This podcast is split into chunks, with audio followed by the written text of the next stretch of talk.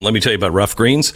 How often uh, do you try to do the thing that is in your dog's best interest? I mean, I usually do, except when it's in the middle of the night and he's nudging underneath my arms and he's like, I gotta go out. Then you're like, I told you to go to the bathroom earlier. Anyway, um, when you're feeding your dog, you want to feed your dog the best. Now, if you're feeding your dog kibble soup food, that is lacking so many things, including probiotics. Everything good is baked out of it. So this is something you put on your dog's food and it has all of the vitamins, minerals, and everything else that you, your dog needs to live, live a happy and healthy life. I've seen a huge difference in Uno over the last few years and I've been uh, feeding him this. I think you will too uh, Ruff Greens. Get it now at ruffgreens.com slash Beck, ruffgreens.com slash Beck, or you can call them at 833-GLENN33. Call them now. They're waiting for your call. All you have to do for the first trial bag is just pay for shipping. They want you to try it out for free, then start feeding your dog with this, and I'm telling you, you'll see a massive difference. At least I did in Uno. 833-GLENN33. Glenn 33. Call them now. ruffgreens.com slash Beck.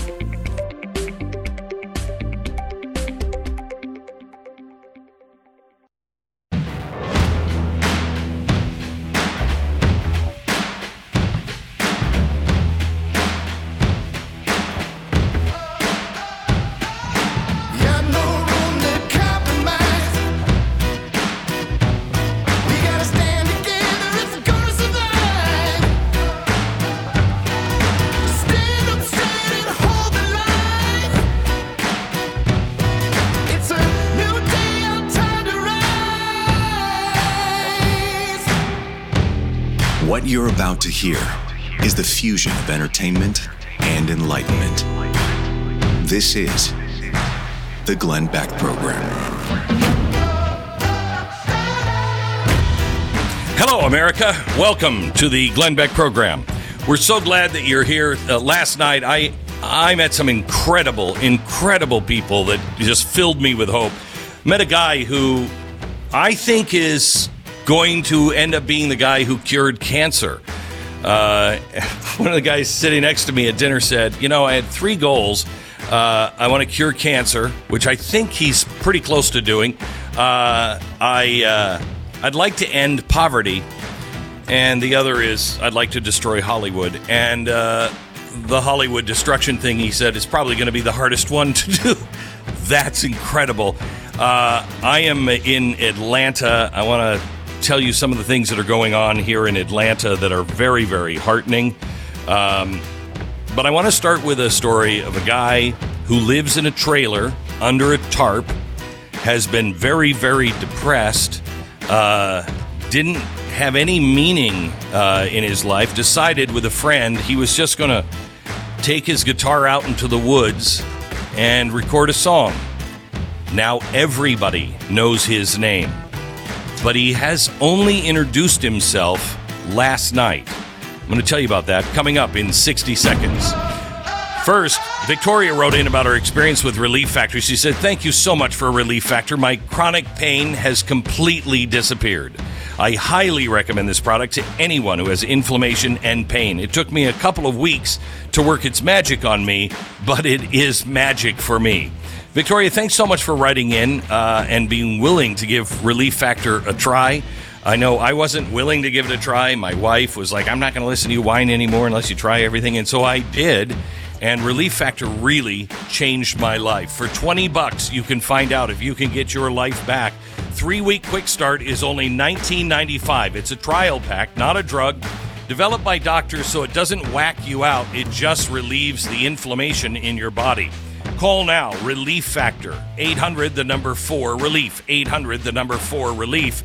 You can find out all about it at relieffactor.com. Get their 1995 uh, trial pack for three weeks. Give it a shot. The number is 800 the number 4 Relief.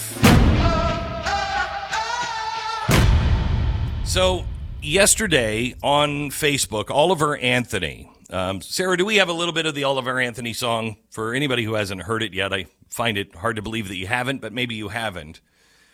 Here's a piece of his song, Working all day, North of double Richmond. time hours for bull pay so I can sit out here, waste my life away, drag back home and drink my troubles away. It's a damn shame what the world's gotten to for people like me people like you. Wish I could just wake up and it not be true, but it is. Mm. Oh, it is living in the new world with an whole soul. These rich men north of Richmond, Lord knows they all just wanna have total control. Wanna know what you think, wanna know what you do, and they don't think you know, but I know that you do, cause your dollar ain't and it's taxed to no end, cause the rich men north of Richmond. This is this is an amazing song, an amazing story as it was. And then last night he went and posted on Facebook. He said, "It's been difficult as I browse through the 50,000 plus messages and emails I've received in just the last week. The stories that have been shared paint a brutally honest picture. Suicide, addiction, unemployment, anxiety, depression, hopelessness, and the list goes on."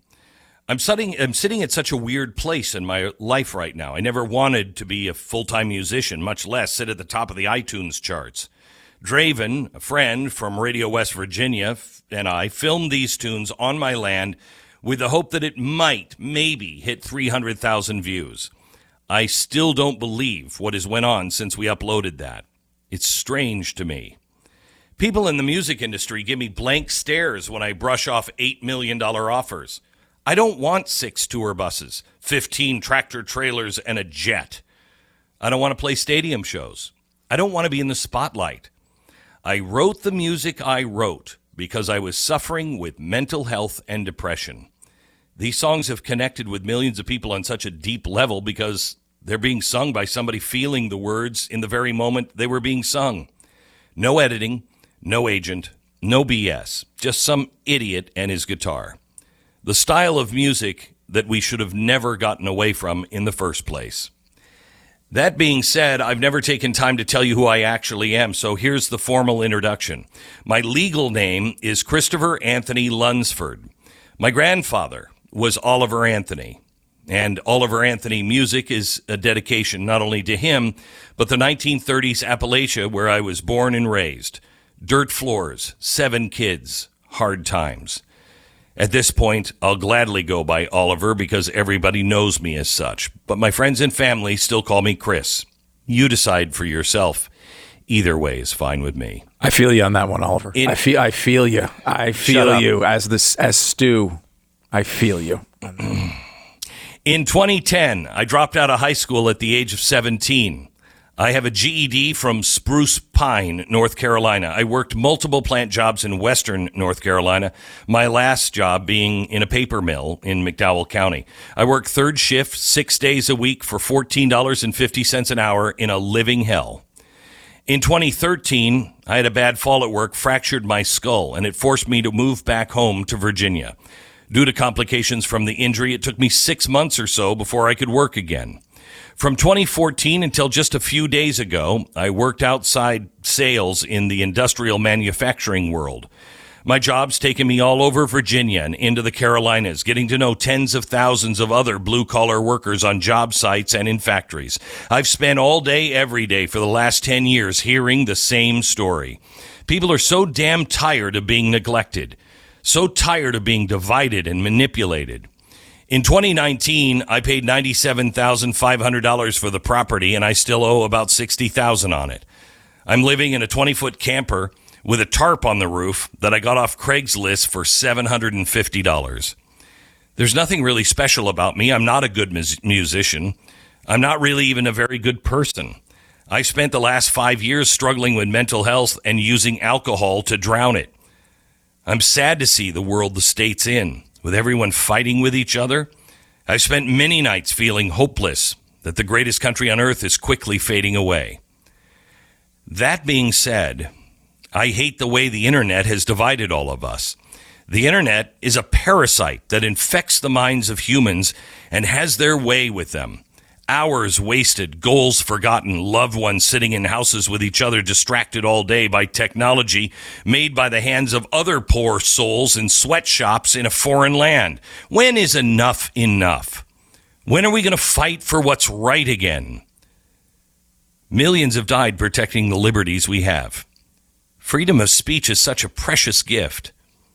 Never in the world history has the world had freedom that it currently has today. Don't let them take that away from you. Just like those once wandering in the desert, we have lost our way from God and have let false idols distract us and divide us. It's a damn shame.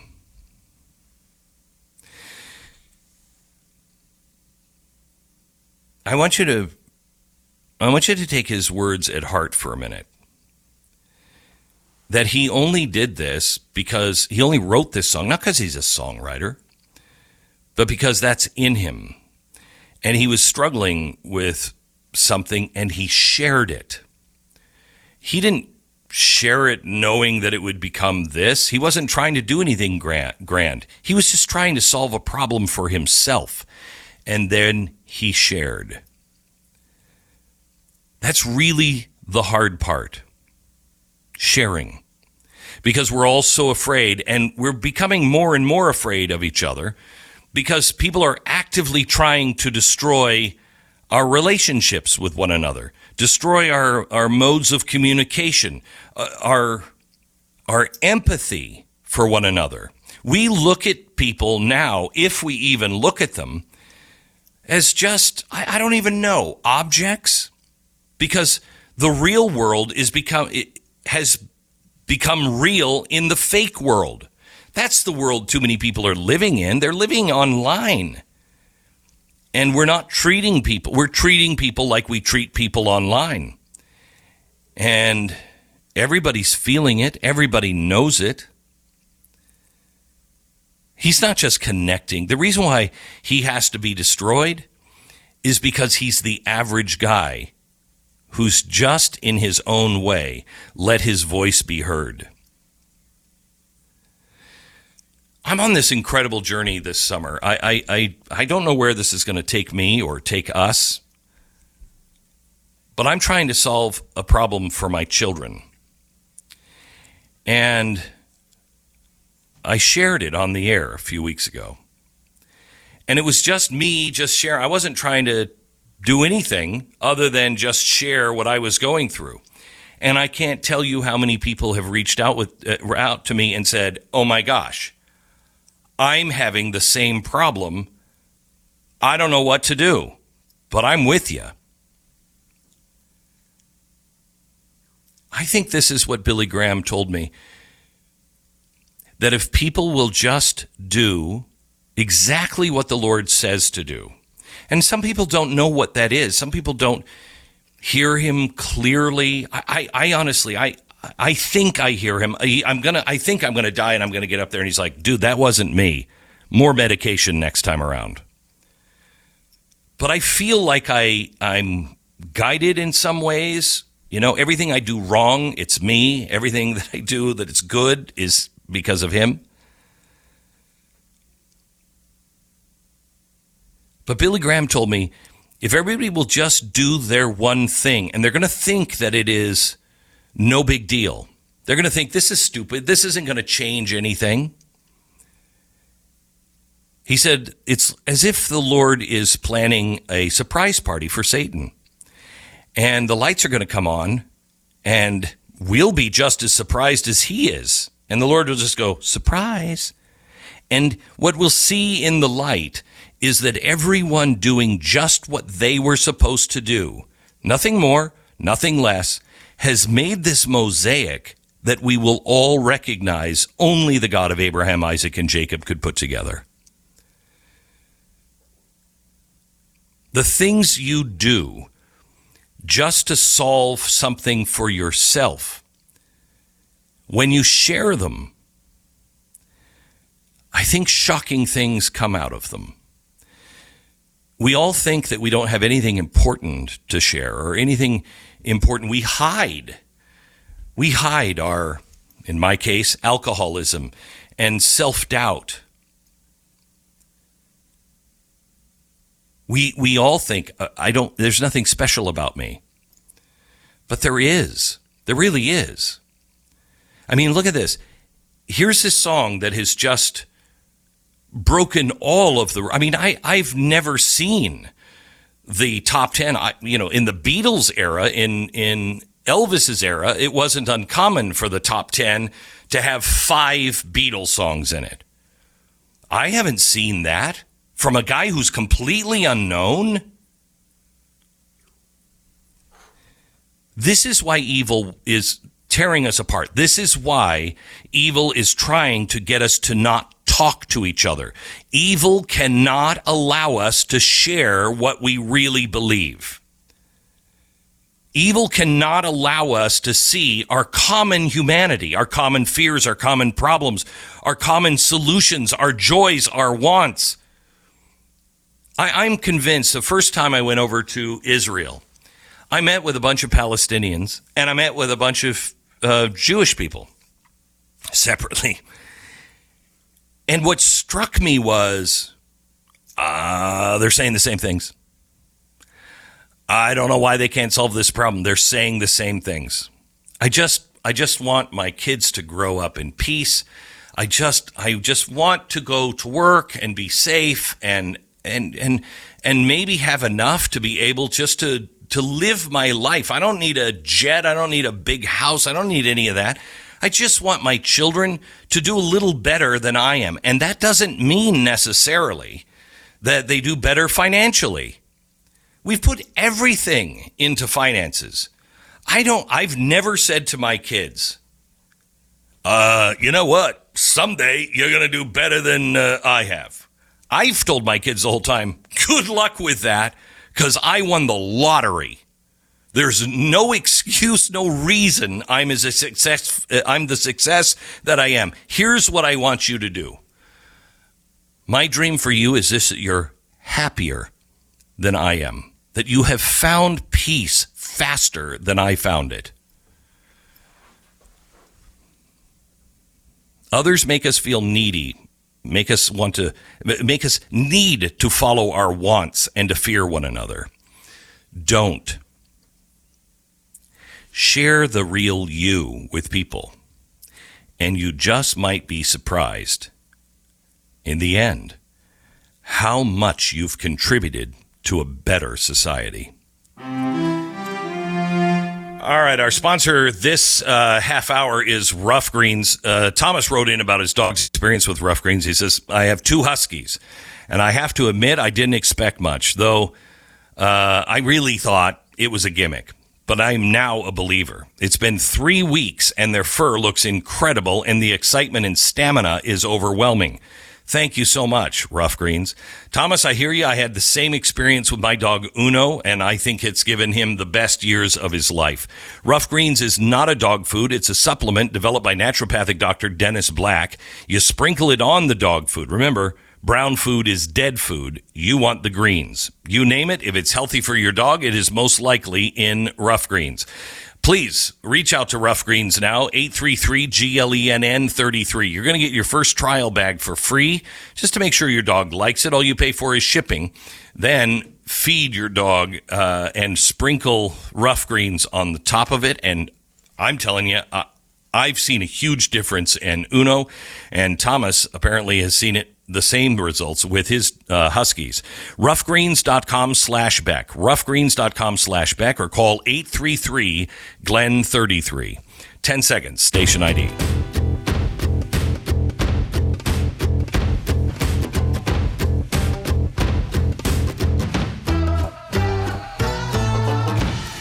Well, thanks to the lack of transparency in uh, DC, more and more people are believing that we never went to the moon, and uh, it is it is crazy. So I did an interview yesterday. It's available now for the Blaze uh, subscribers. It'll come out on my podcast on Saturday for everybody.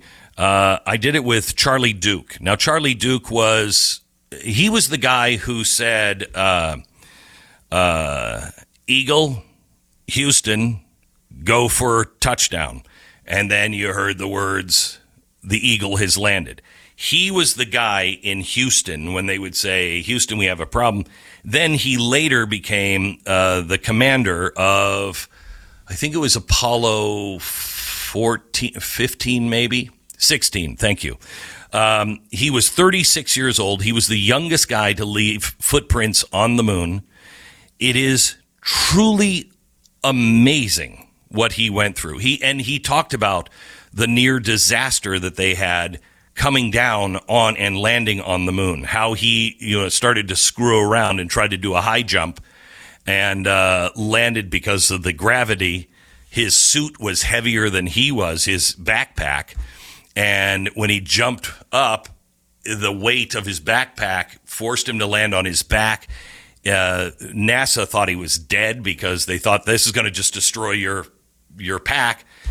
They're yelling at him. The other astronauts are running towards him, and he lived. And he was like, "Yeah, I decided not to do that anymore." However, he later tells me in the interview he got into the Land Rover and uh, the Moon Rover, and he just started driving around. He's like, "I know it says we shouldn't do more than eight miles an hour. Let's see what this baby can do." I'm like, "You are you're nuts." Anyway, I talked to him about the moon landing. How do we know the moon landing is real? And he said to me, I can't tell you what NASA did with the other astronauts, but I went to the moon. Uh, and how that played a game in his head. You know, I, I did an interview once with Buzz Aldrin, and uh, and I talk about it in this episode, and it was really sad. I I, I had my dad have lunch with Buzz Aldrin, I think for his 70th birthday, and he was so excited to meet this guy. And we sat down with him, and it was sad because it was almost as if Buzz,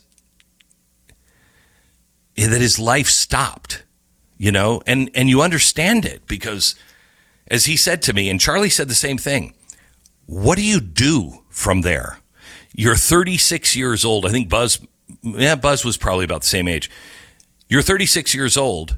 You're one of, in Charlie's uh, case, one of 12 people who have walked on the moon. He's only two of them are left that have walked on the moon. We get his thoughts on how to deal with life after that. Also, did we actually go to the moon? Oh, he's he's got some great things to say. Uh, you'll love it. It's Charlie Duke, episode 190. Should be on Apple iTunes tomorrow.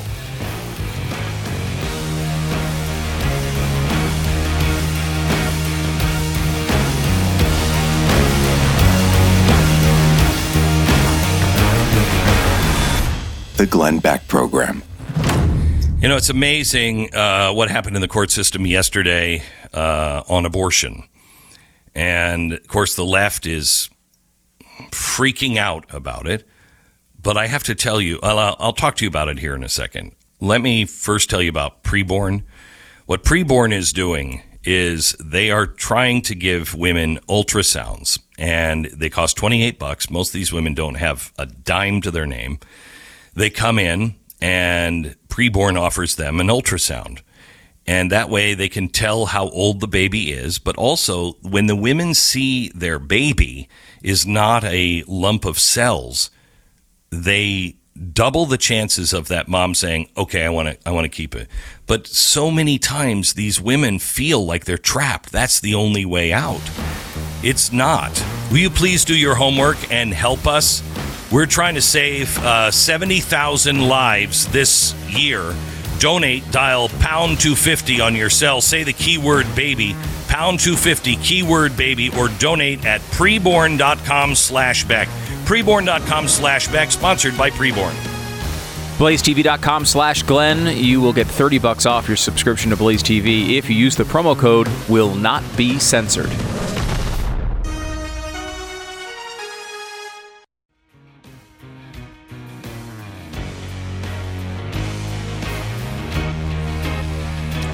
We have a packed Friday show for you. We have Jason Whitlock on with us in about an hour from now to talk about the uh, the blind side and how do you say his name? Michael Oher?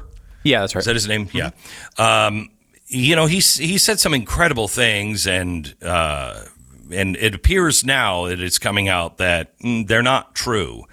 Um, I don't know what would prompt him to do this, but I saw an amazing tweet yesterday that um, who was the woman in that movie? It was um, The actual actress is Sandra Bullock. yeah, Sandra Bullock. That Sandra Bullock should give her Oscar back. Oh God. Why should Sandra Bullock? Was she? Do you get Oscars because of the person you're playing, or do you get Oscars for the ability to play a role and pull it off? I I don't really understand that whole thinking, uh, but anything they can do to attack that movie and to have you no longer believe in goodness of people. But Jason is on this, and he's got quite a lot to say about it.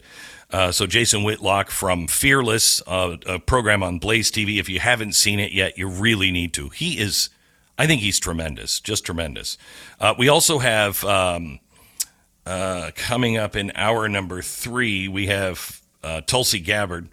Um, Tulsi, obviously from Hawaii, is going to fill us in on the things that she knows. She is um, a reservist, and so she is on duty now, so she can't talk about anything uh, regarding politics, and I don't want to ask her that. I just want to know what's happening in Maui. Um, you know, yesterday uh, I came to you and I said, "Hey, you know, let's let's raise some money for these people in Maui. They're in real trouble, real trouble." Um, I, I don't really know what's true. I'm hearing that there are more deaths that have not been reported, um, and I, and I don't know if that's true. I think it is. Um, you know, one of the guys who did the was late on the water. Uh, he apparently uh, didn't. He was concerned with water equity, believe it or not, and some of his past remarks would lead one to believe he believed the water was more important than humans. Um, so th- there's a problem there. Also, the guy with the sirens. I feel bad for him if that indeed, you know, if he said it, it's, you know, it would cause people to run up the mountain into the fire because that's what you should have done if it was a, a hurricane, and that's what those sirens meant. I don't know if that's true or not, but I feel bad for him if this was honestly he weighed it out in his head and he was like, "No, I don't think that's the right thing to do." That guy really needs some some mental health checkups uh, because this is going to weigh heavily on him. Uh, now, if he's corrupt, good, but I don't know if he is. Um, and so we wish him well, and prayers are are with him and all of the people that are involved in this.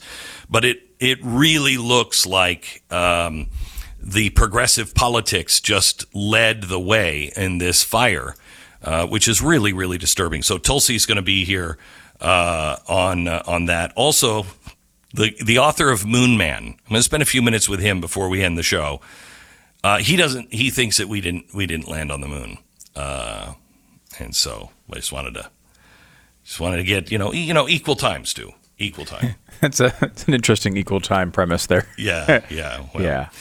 Uh, the fifth circuit, uh, the Fifth Circuit ruling uh, may cut abortion by fifteen percent. Now, the Fifth Circuit just ruled against the FDA's unlawful deregulation of the chemical abortion drug uh, that that is sweeping the nation, especially those very very blue states. Um, it will not go into effect until after the Supreme Court reviews the decision and determines if the step will they will let the Fifth Circuit's, uh, Circuit's uh, uh, ruling stand.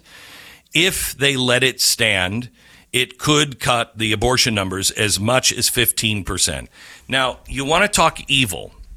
Let me let me just explain, and uh, I think everybody should know this the way this drug is being sold is that you can just get it in the mail and then it's no big deal. It's just like a heavy flow. That's what they're actually, doctors are saying this, that it's just like a heavy flow. It's no big deal. It's not like that. Now, I've never had a light flow or a heavy flow because I'm a guy and guys don't have that. So I'm just telling you what I know um, from what has been told to me by women and nurses and doctors. Depending on how old the child is when you take this stuff, it can be really debilitating. And then you end up with a child. You give birth And if it's very, very early, maybe it is like a heavy flow. But we don't know how old these children are that they're trying to abort. Now, let me just say you're a teenage girl. You don't know what to do. You feel trapped.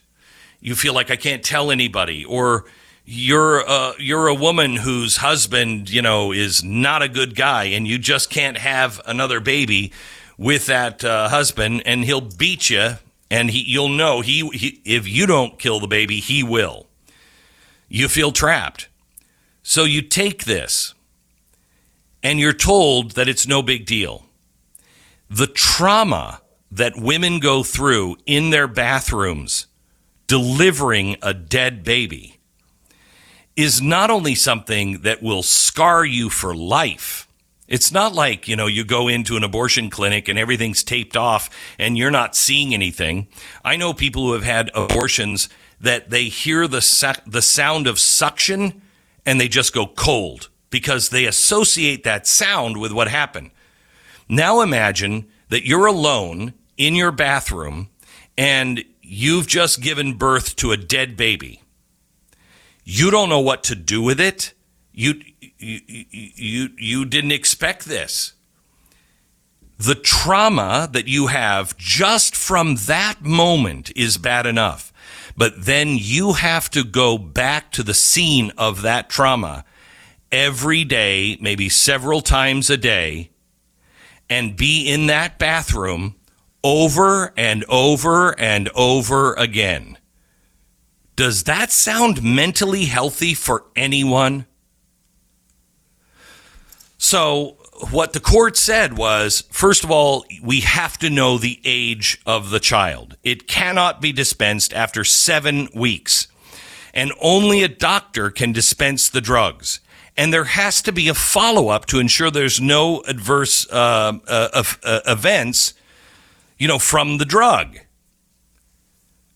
Is this unreasonable? Or should do what New York is doing? New York is just now stockpiling this drug. Just in case the Supreme Court says you can't do that, New York is just going to do it anyway. I- honestly, honestly, the trauma to girls and to women should be enough to stop this without a doctor. I mean, I, I think it should be banned entirely. But if you want to be if you want to be open minded and dismiss that you're killing a child, th- this you should be under a doctor's care the whole time. You should not have to do that alone. My gosh. And so New York is just going to start stockpiling these drugs so they can continue to send them out, even if the Supreme Court says they can't. That is honestly, that's like, you know, uh, the Nuremberg trials are coming up and the world's about to say Zyklon B shouldn't be used in uh, shower rooms to gas people, and Germans decide we're going to stockpile Zyklon B. There's nothing more evil. It's just evil. Okay, I'll get off my soapbox on that one. Let me tell you about our sponsor this half hour. Uh, our sponsor is who is it, Sarah? I love Car Shield. Whether it is uh, across hundreds of miles or just to the grocery store and back, you rely on your car to get around safely and efficiently. And no matter what you do, your car's going to break down. When your car has problems, the last thing you need to be worried about is how you're going to afford fixing your car. It's essential to make money to have a car. Who's going to be the person doing it? This is where CarShield comes in. When you enroll with CarShield, you're getting protection plans that start as low as $100 a month. Flexible month to month coverage, your choice of an ASE certified mechanic, 24 7 coast to coast roadside assistance, and complimentary towing and rental car options. You also get no long term contracts, and CarShield administrators handle all of the paperwork. And most importantly, if you look at our inflation problem, prices of everything is going to go way up, way up. CarShield will never inflate the price. It's a price lock guarantee. So your price will never go up no matter how many claims you file. It'll never go up even as mileage on your car increases. None of that. Car Shield. Get it now for your car, like I have for my trucks. It's Car Shield at 800 227 6100. 800 227 6100. Carshield.com slash Beck. Join the conversation. 888 727 Beck. The Glenn Beck Program.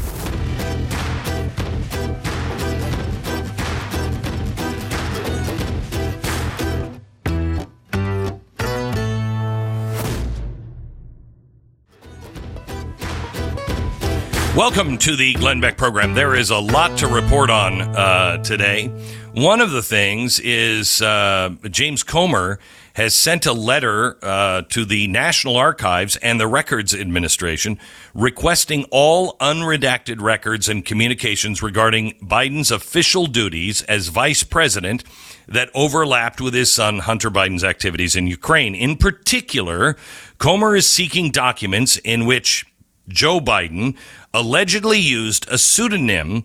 His son, former business partners, Hunter Biden, Eric Sch- uh, Schwenderin, and uh, Devon Archer, are all copied on these.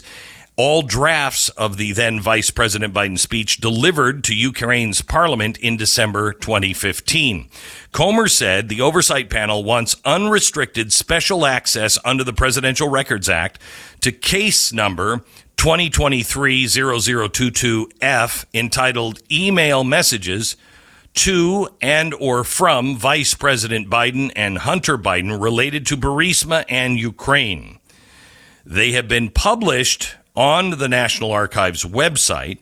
Burisma Holdings is um, the Ukrainian energy company that employed Hunter Biden, paid the family like, I don't know how many millions.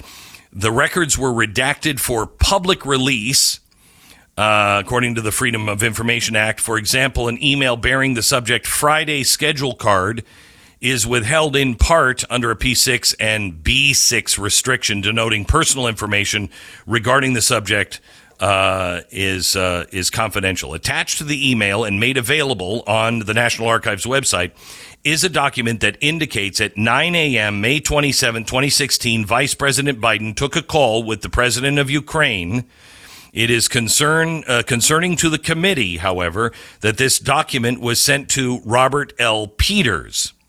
Now, who's Robert L. Peters? Well, that is a pseudonym that we know from the Hunter laptop that that was the cover name for Joe Biden. He would be Robert L. Peters. Additionally, the committee questions why the then Vice President's son, Hunter Biden, and only Hunter Biden, was copied on this email to then Vice President Biden. So now we're now we're really getting to it. I think these are we're now seeing the Nixon tapes. This is the point to where everybody is saying I wasn't in business, I didn't know. Now we have archived emails that we know went to Vice President Biden um, under a pseudonym. Why would he be using a pseudonym for his correspondence with the Ukrainian uh, president? And why would the Ukrainian president be, you know, messaging Robert L. Peters when it's supposed to be Joe Biden? And why did he CC Hunter Biden on this? That doesn't make any sense. This is, I think, this is the missing minutes of the uh, of the Nixon scandal. Myself, Really? So, I mean, how uh, how sure are we that this is actually him? Is there a confirmation? Is there a yeah. There's confirmation in Hunter's laptop. Uh, on Hunter's laptop in emails, he talks about his dad's pseudonym being Peters, uh, Robert L. Peters, and uh, so we know that's what Hunter said in emails. Uh, he referred to his dad as Robert L. Peters. Now we have an email going to the vice president as he was vice president, but sent to him under the pseudonym Robert L. Peters. It's uh, it's uh, it's so bizarre, but I mean, you think with these guys, the way they've been trying to cover this, they've not been particularly successful. They've left a lot of uh, open threads to, or, or uh, visible threads to pull. And as you go through all of these allegations, this would make sense, right? Like they keep saying, well, there's no evidence that goes ties this back to Biden, Joe Biden. Of course, there's tons of evidence that ties this back to Joe Biden. I mean, including mm-hmm. texts from uh, Hunter Biden's business associates in, in- describing to each other why because they're not allowed to talk about Joe Biden in texts with Hunter because they're paranoid. You can only bring that up in person. Uh, These are things that obviously are evidence, but not, maybe not necessarily definitive proof. And that's a different standard. The media keeps saying there's no evidence, and maybe they mean there's no definitive proof. The case hasn't been proven in front of a court of law, certainly yet. But man, there, it, there's a lot of smoke for there to be no fire here. Oh, there, there's too much. You know, the the one thing the media never talks about, and we rarely talk about, it's something we exposed two years ago. The State Department issued memos to the uh, Obama administration and to the office of the White House. The State Department said what Hunter is doing is against the law, and this really has to stop. We're very concerned about it. And it was just brushed aside. Have you heard that evidence? I mean, that the State Department was worried about this and needed it to stop, and it wouldn't stop? I don't know. That sounds kind of disturbing. But Biden may not go to jail, but when we find this Robert L. Peters, boy, he's in trouble. I'll tell you that right now. Let me tell you about Mantis X. Mantis X is uh, a way for you to practice your aim and your firing without going to a firing range. If you're trying to keep your your skill up on shooting, but you'd like to keep your ammunition expenses down, Mantis X was used originally by the Marines, and now it's using it's being used widely by the military, uh, and it you can just sit and dry fire or you can put ammunition in it. Either way it's like having uh, it's like having an expert standing next to you go you're pulling to the left you're pulling to the left here's how you correct that it does it in real time on your phone or on your ipad it's really amazing 92% or 94% of all the shooters that try it improve their skills within 20 minutes it is truly a game changer for your shot and for your wallet as well. MantisX.com. Start improving today. MantisX.com. We are at a tipping point in America. With 400,000 children in the U.S. foster care system and a quarter of those awaiting a forever family, Christians must step up. This is Jack Graham, Senior Pastor at Prestonwood Baptist Church, inviting you to Chosen, a summit addressing these urgent needs on Saturday, April 13th. Chosen will empower churches to begin foster care and adoption ministries and equip families who are adopting or fostering. We have great speakers joining me, including Sadie Robertson Huff and Governor Greg Abbott of the great state of Texas, along with dozens of breakout sessions. I urge you to join us and help make a difference in the lives of these precious children. Register at prestonwood.org/chosen.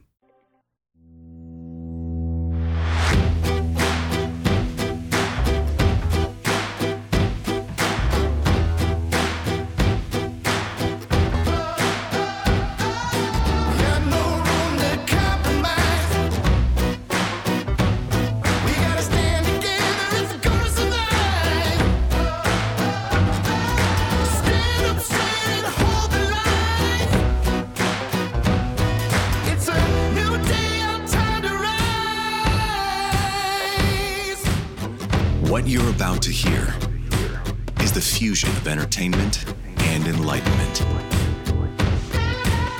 This is the Glenn Beck Program. Hello, America. Welcome to the Glenn Beck program. We're so glad that you're here. Uh, we've got quite a program saved for you. We're going to begin in 60 seconds. First, let me tell you about real estate agents I trust.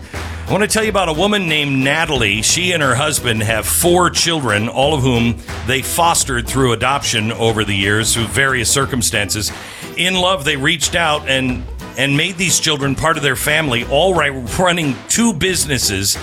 Natalie is also a listener to this uh, program. Hi, Natalie, and she is crushing it now uh, in her business. She they happen to be a real estate agent uh, family.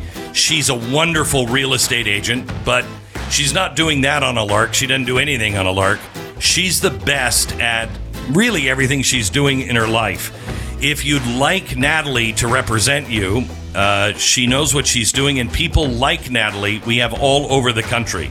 So tell us where you're moving to and where you're moving from, and we'll find the right real estate agent for you. It's realestateagentsitrust.com. That's realestateagentsitrust.com. All right, I am I am thrilled to have in the studio with me uh, from Angel Studios Neal Harmon. Uh, he is you're the CEO of Angel, are you not? Yes. So um, Neal and I we, we've known each other forever because you started something called um, I keep on Vid saying- Angel. yeah Vid, VidAngel. Um, and that was something that I so wanted to invest in because I so believed in this. But when I was approached, you were just being sued by Disney. And I know Disney, they never lose a lawsuit. And uh, it was pretty deer in the headlights kind of time. And I remember sitting there thinking, oh my gosh, oh my gosh, they're going to destroy these people. That's not what happened. Can we hang on before you say? I just want you to know, as an audience, nobody ever beats Disney. Nobody ever beats Disney. And Disney was the one who had in its vault and kept uh, The Sound of Freedom in their vault for years. I had seen this movie five years ago. Uh, and it was great. And then it was never released, never released. It's because Disney bought it in a deal and just put it in the vault. They had no intention of releasing it. So the the extra sugar on top is that uh, Disney is now looking at the the movies and the top rankings of the movies of the year, and they don't have the Sound of Freedom. But anyway, tell the story about what was happening. So, yeah, the, what you said about Disney, I remember the day that uh, a private investigator brought us the lawsuit.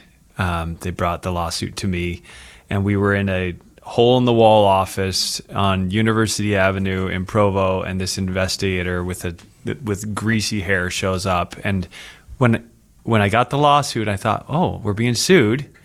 But when I saw it was Disney's name on it, I was honestly devastated and just kind of just in this state of what is going on like right, because Disney had the um, image of being family friendly, and what what you were trying to do was not take anything from them.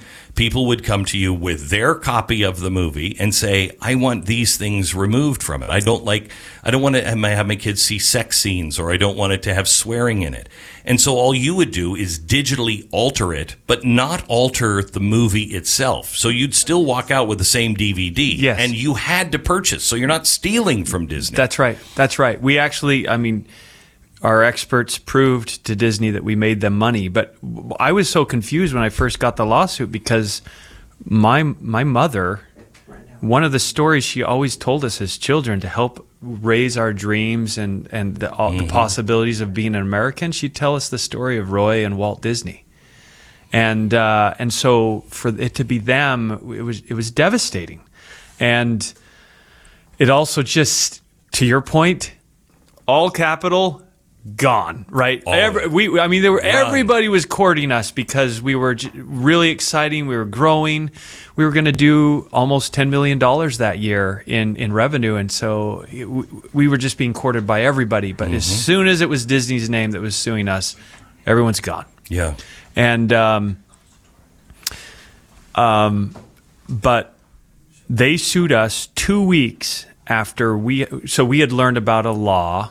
It's called the Jobs Act, and it was it allowed people, regular people who aren't accredited investors, to invest in startups.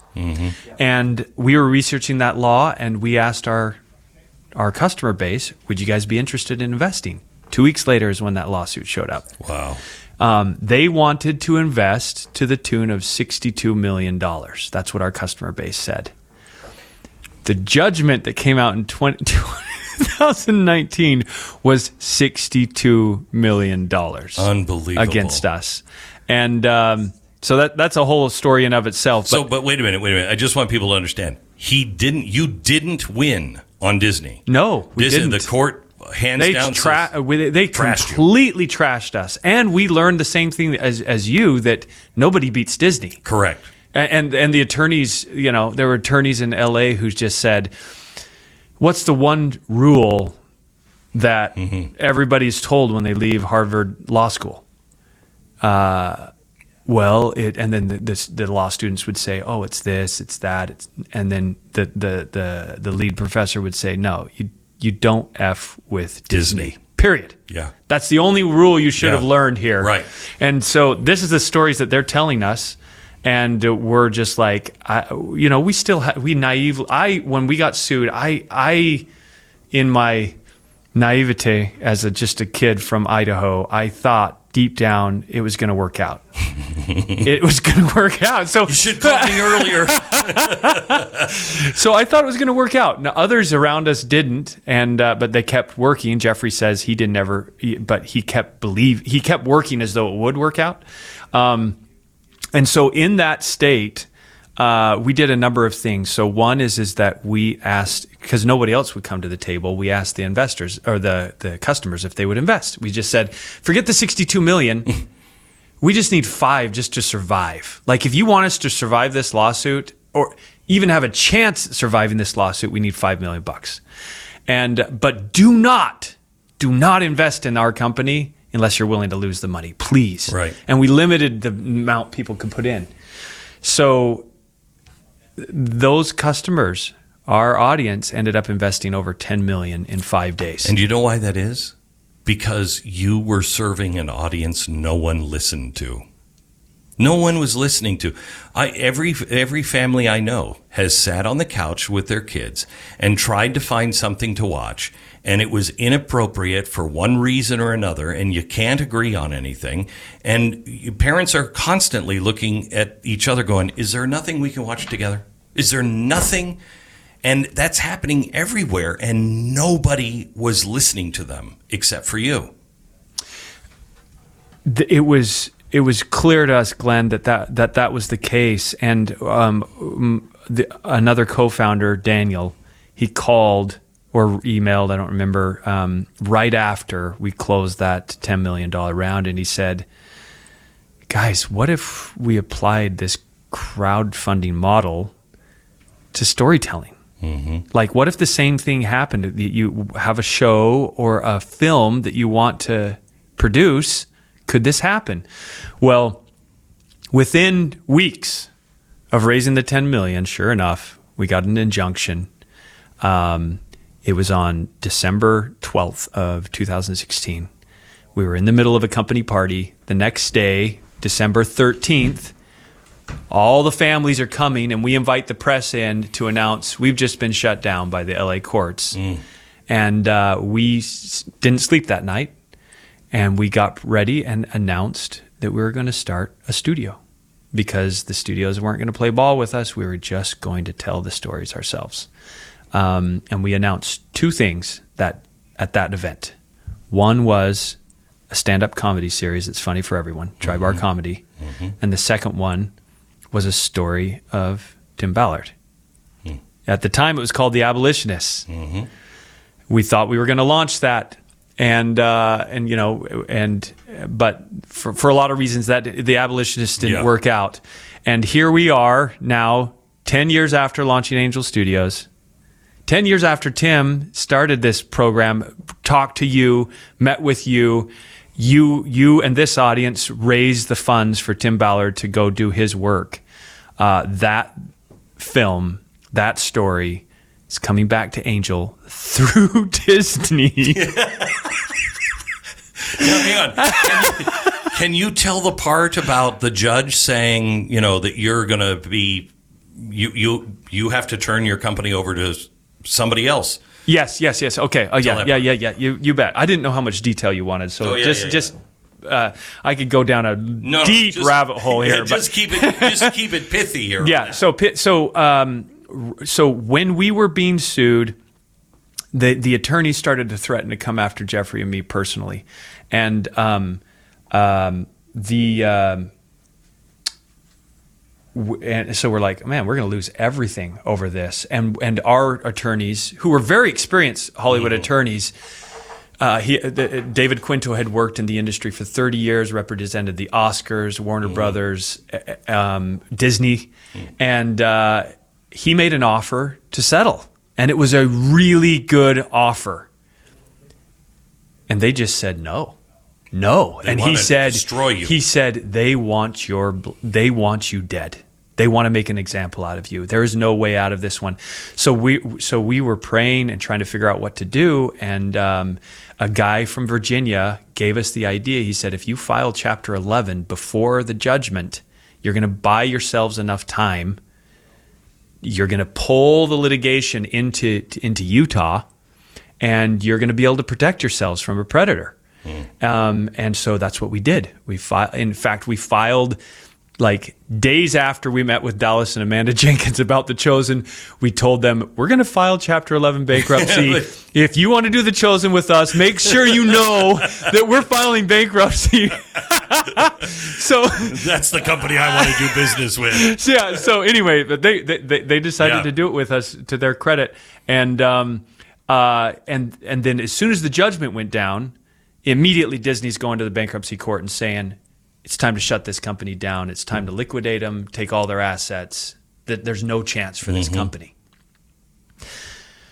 Then, the, but they, um, uh, we had previously said we were going to release all the filters to the open source so anybody could use them so families can just solve the problem even if we get destroyed. Disney started crying out to the bankruptcy court, we need a trustee. These guys are irresponsible. This is right before trial. Right. They're irresponsible. They need a trustee. So they asked for a trustee right before trial. Right after trial, they asked for Chapter 7.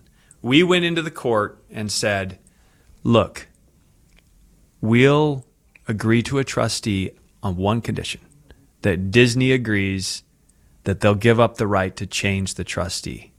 We'll both agree on who the trustee is. We don't care who it is. We just want a third party person to come in and and and and do this.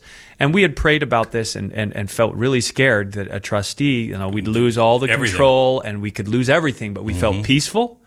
And uh, and so we made that change. And the trustee came in and he looked at Jeffrey and me in the eye and he said, I'm meeting with you right now and I'm going to meet with Disney. And one of you is a bad actor. And when I figure out who that is, I'm going to shove it so far down your throat, you're done. That's what he said to us. And, uh, and we're like, well, Good luck to us. and then he tells us later on, he says, if you don't make another million and a half on the chosen, or no, two million dollars on the chosen by the end of this year, I'm gonna this is gonna go to chapter seven. And uh, so it was during that time we had the we received got the inspiration on Pay It Forward.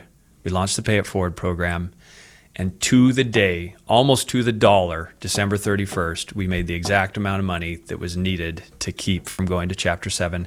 And then March of the next year, the trustee came to us in our office and he said, I've watched what's going on. I've been trying to get a settlement. I've been trying to resolve this. Uh, that they're being a bad, they're being the bad actors, and I'm going to go to the court and ask for a Chapter 11 reorganization where you guys pay off the entire judgment over the next 14 years. So he goes before the court and he says, These guys are growing so fast. If you give them 14 years, they'll be able to pay this all off. Disney must have had a heart attack. Yeah, Disney immediately said to the judge, No, no, no, no, no, no. no. We don't, we want Yeah. chapter 7 mm-hmm. And the judge said, Wait a second.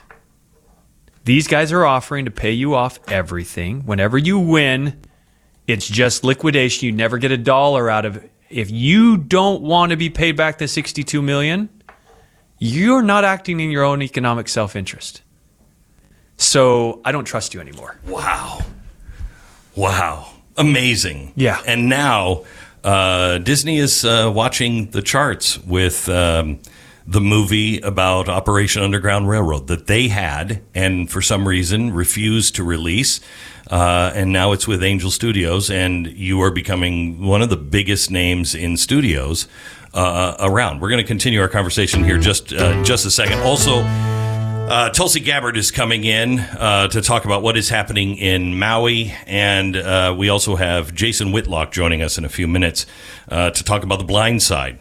First, let me tell you about our sponsor uh, this half hour. Our sponsor is Relief Factor. Let me tell you a little bit about Danny. He wrote uh, recently about his experience with Relief Factor. Danny is a mailman, and uh, while snow, rain, heat, gloom of night might not slow him down, the pain in his joints was definitely slowing him down. And he heard me talking about Relief Factor and decided, I'm going to give it a try.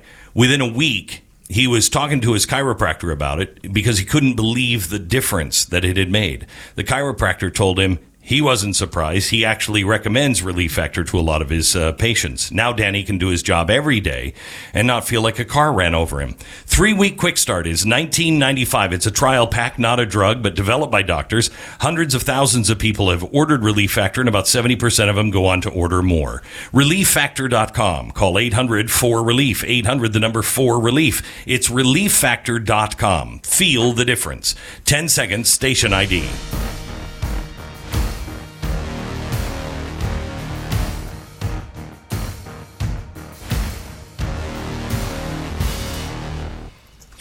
So we are talking to uh, Neal Harmon. Uh, he is the CEO of Angel Studios, and I was lucky enough to get an invite for a, a, a movie that is coming out uh, March. in March. Yes.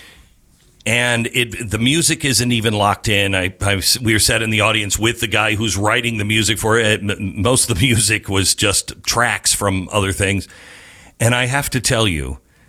I, I leaned over to you halfway through the movie and I said, I think I, I feel like it must have felt when people were watching the first cut of The Godfather.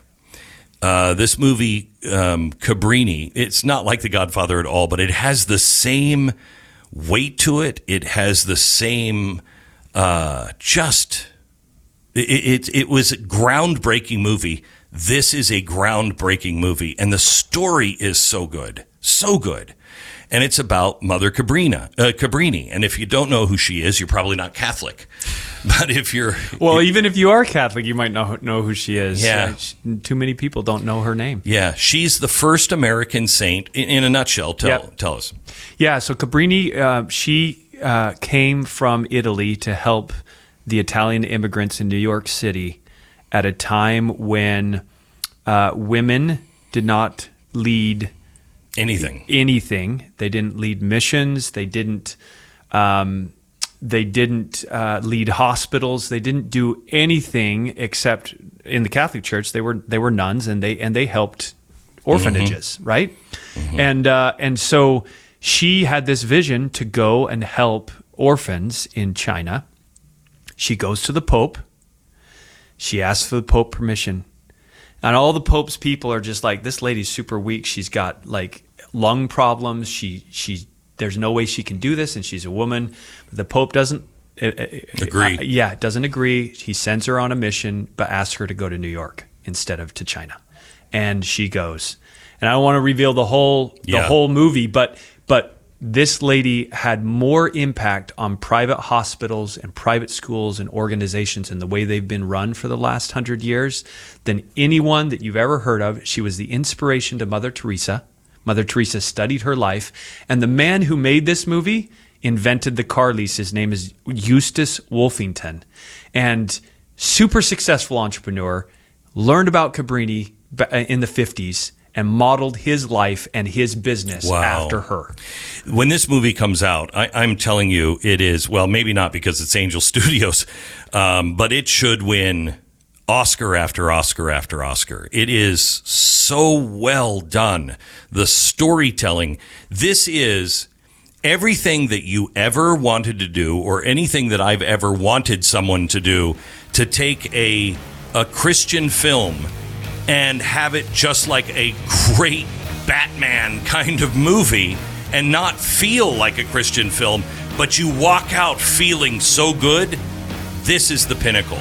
This is a fantastic movie. It's called Cabrini.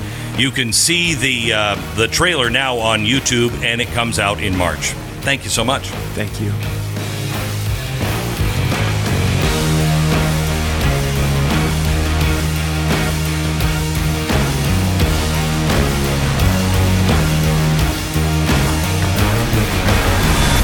The Glenn Beck Program.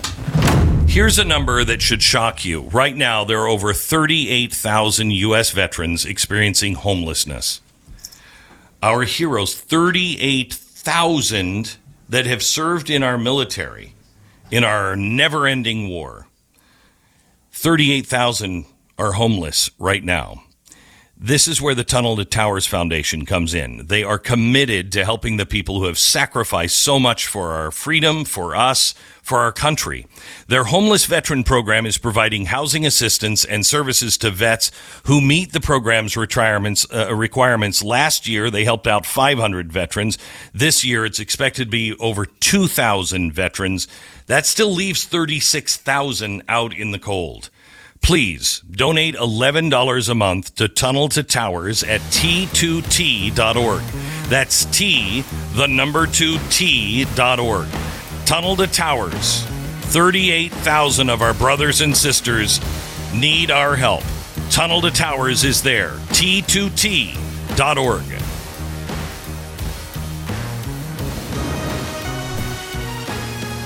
You have the biggest savings ever on Blaze TV right now. BlazeTV.com slash Glenn. Use the promo code will not be censored and get 30 bucks off.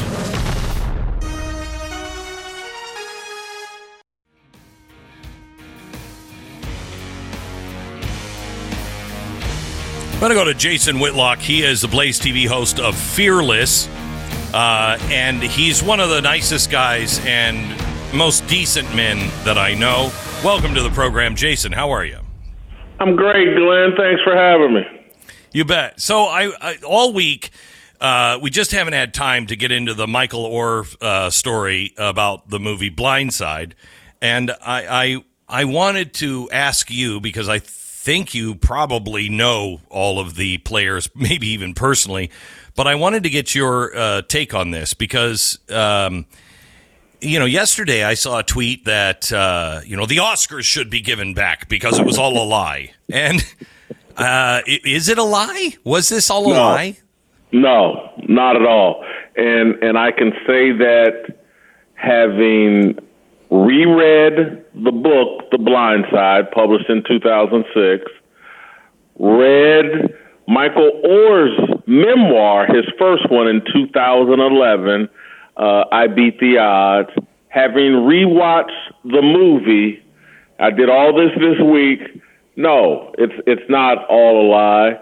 Uh, it's actually the movie is actually pretty accurate uh, to the book and to and and Michael Oher endorsed the book in his 2011 memoir and in subsequent interviews the years since. He has said he's liked he liked the book, but he didn't like the way the movie portrayed him as dumb and as hmm. you know not totally responsible for his own success.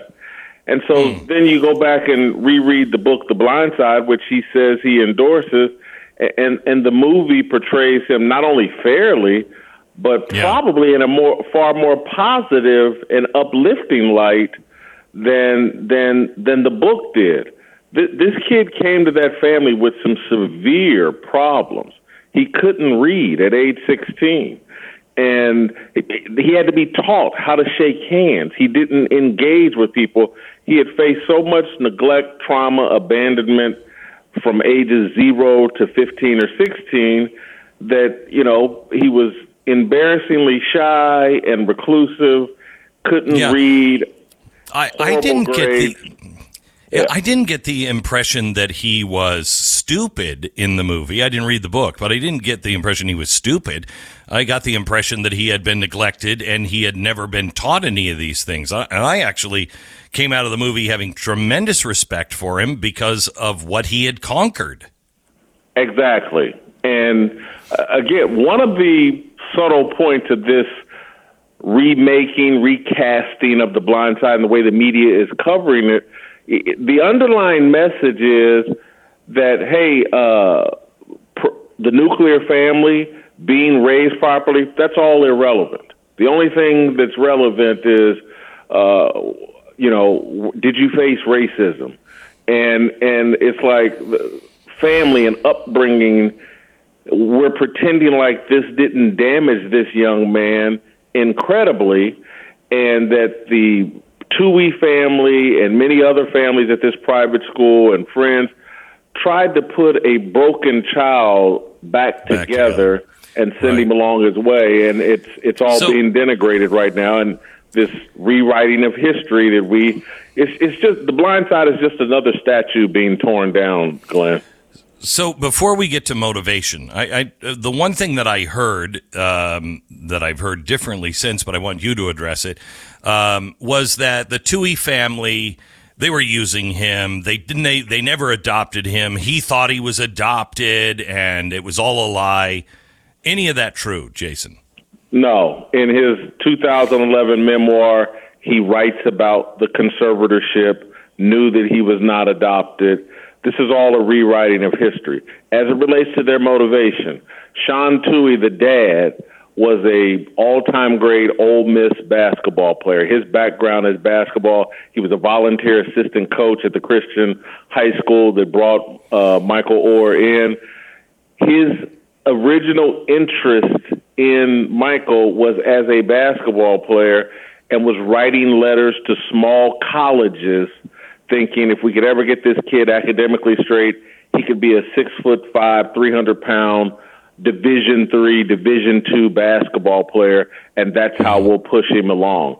They discover the football talent after he's moved into their home and and so it, this whole thing like they knew there was NFL riches and he was this great prospect. No, he was a six foot five, three hundred and forty five pound kid when they got him, and they hoped they could turn him into some Division two, Division three basketball player and get him educated that way. It, it, it, it's it's a whole recreation of history. It, the, facts just don't line up with what was written in the 2006 book, what Michael Oher uh, cops to in his own original memoir. It's So is- another rewriting so- of history. So let me go to motivation. I can see the motivation in the press. They love this kind of story. Here you had some heroes. They were, you know, God centered people, uh, showed the truth about families and what happens when there isn't a family. So I can understand that. Um, but Michael to be involved in this, is this, is it true that he was uh, blackmailing the family for a while. I guess that was the right word, and saying, "Look, you're I'm I'm going to come out with this unless you pay me." Is that true? That's certainly the allegations that the Tuohy's lawyers uh, have raised and have, and the Tuohy's son has stated. I guess we'll have to find out over time. But I, I think as it relates to Michael Oher's motivation, read the book, read his memoir. This is a broken child who has never been put back together and he's still a broken person. And so th- there's reason to have great sympathy. And again, this is where, where it goes back to the message everybody should be taking from this is just like, hey man, family and upbringing, those first formative years of a child are so vital, so important. If they're damaged in the womb, from not being properly cared for, and the mother being a crack addict, and if they're abandoned and neglected as a child, these ramifications will go on for a lifetime. And as best I could tell from his 2011 memoir and from reading The Blind Side, he's never gotten that type of therapy and treatment that he obviously needs. And so I think he's come up on hard times. He's written a new book. Uh, when your when your back's against the wall, it's out right now. I think he's hyping his book. I think he hopes that there someone, some Hollywood producer, Netflix, someone will say, "Hey, let's do a remake of The Blind Side and tell it the proper way, and and make the black kid the hero and the white people evil, and let's cut Michael Oher a big check for the new Blind Side." I think that's his angle. Oh, wow, that is tragically sad, and it probably will happen. Um, do the uh, the the Tuohy family have, have you had a chance to talk to them, or anybody talk to them personally without attorneys, and not not to say, "Oh, what's the real score," but how do they feel? uh, they have made a public statement. The dad has that they're devastated, and and and and they should be. That this relationship deteriorated years ago, and uh, again, it's not uncommon, Glenn. I, I have not talked to the Tuohys. I want to be perfectly clear with that. I have talked to people that say, contend they know the Tuohys, but, but, but I'll just talk about myself having been involved with, let's call it at risk kids. Took a cousin into my home when I lived in Kansas City for two years to get him up out of uh, gang lifestyle. After two years, we, we fell out. He went back home to Indianapolis, got in trouble.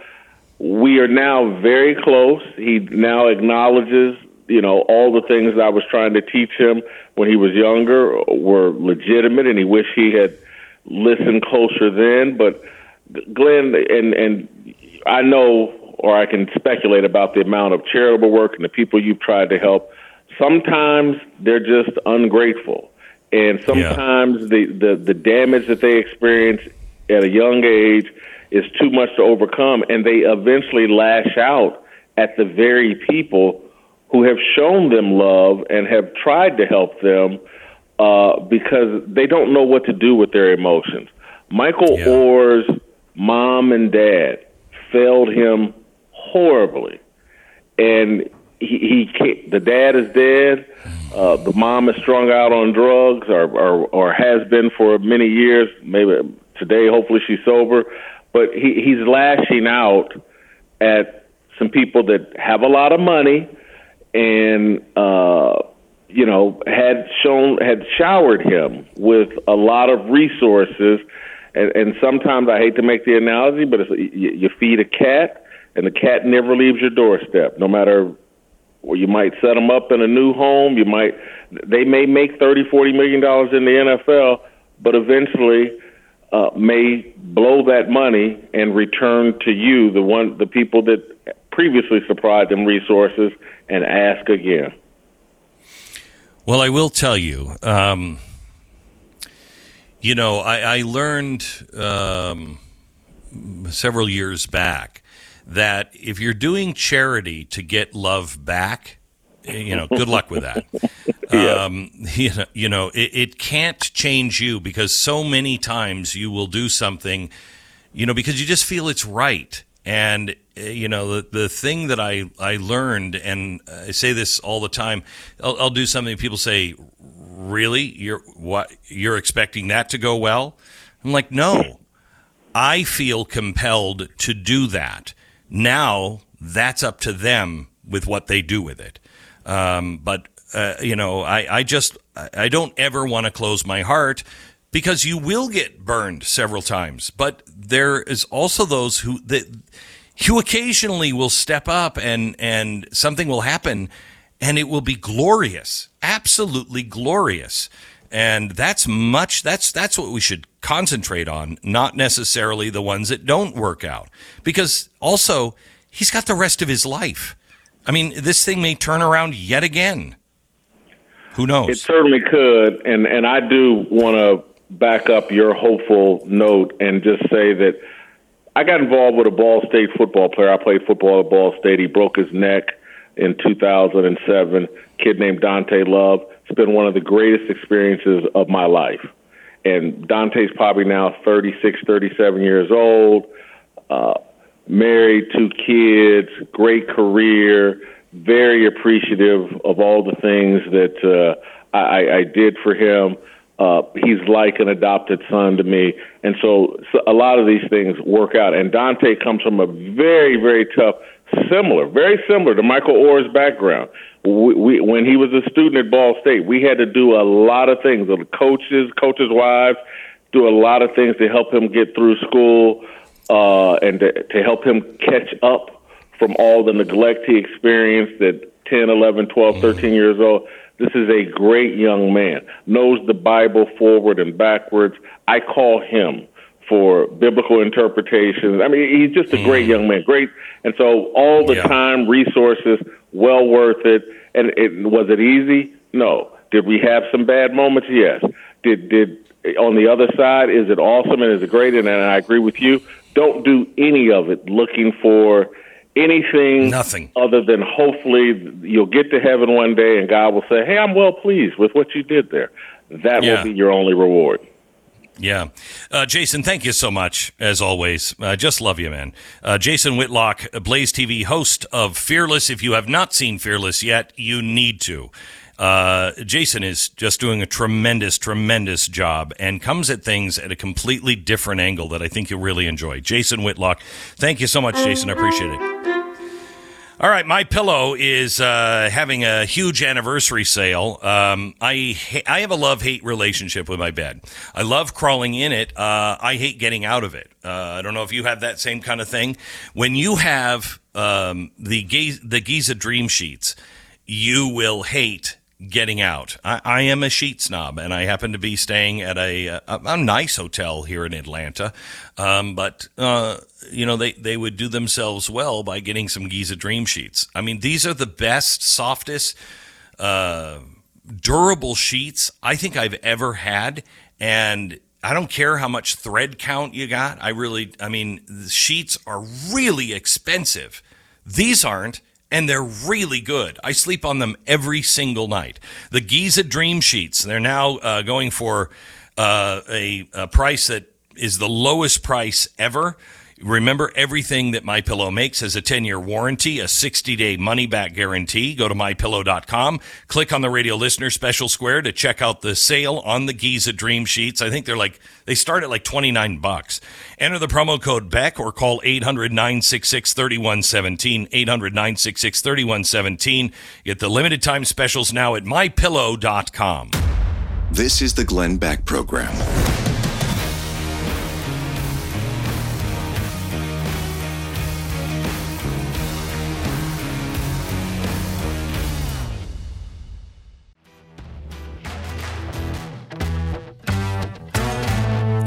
So on my podcast uh, tomorrow, released uh, wherever you get your podcast, and I hope Apple as well. Um, I have Charlie uh, Charlie Duke, uh, who is um, who is going to be remembered as one of the last living members of the uh, the small group of twelve that actually walked on the moon. He has done incredible things. Uh, and I am just I'm I'm doing this more as a um, a record of history because I know that once these guys die, you know, we'll start to listen to other people uh, that say we never walked on the moon, and that is a growing number of people. One of the main guys who argues against it is Bart Sibrel. Uh, he's the author of a book called Moon Man and uh, he says the whole thing was shot on a on a soundstage, and he can prove it because of the lighting and the no stars and all of that things that Charlie Duke um, addresses in our in our um, uh, in our podcast tomorrow. But he's going to be joining me here in just a second. Not Charlie, but the guy who says we never went to the moon. Oh, Let's let's listen to his logic and then get the answers from Charlie Duke, and you see which one uh, you trust. We'll give that to you coming up in just a second. The author of Moon Man joins me next. I believe there is no moon, and I believe it's all a, the whole moon is a fake. And I have a book coming out on that. Will you interview me on that later? Because I, I Oh, want to sure, sell I some will. books yeah. too. Okay, maybe we could maybe we could do that right after uh, Bart is on. all right, good. Thanks. The Glenn Beck Program.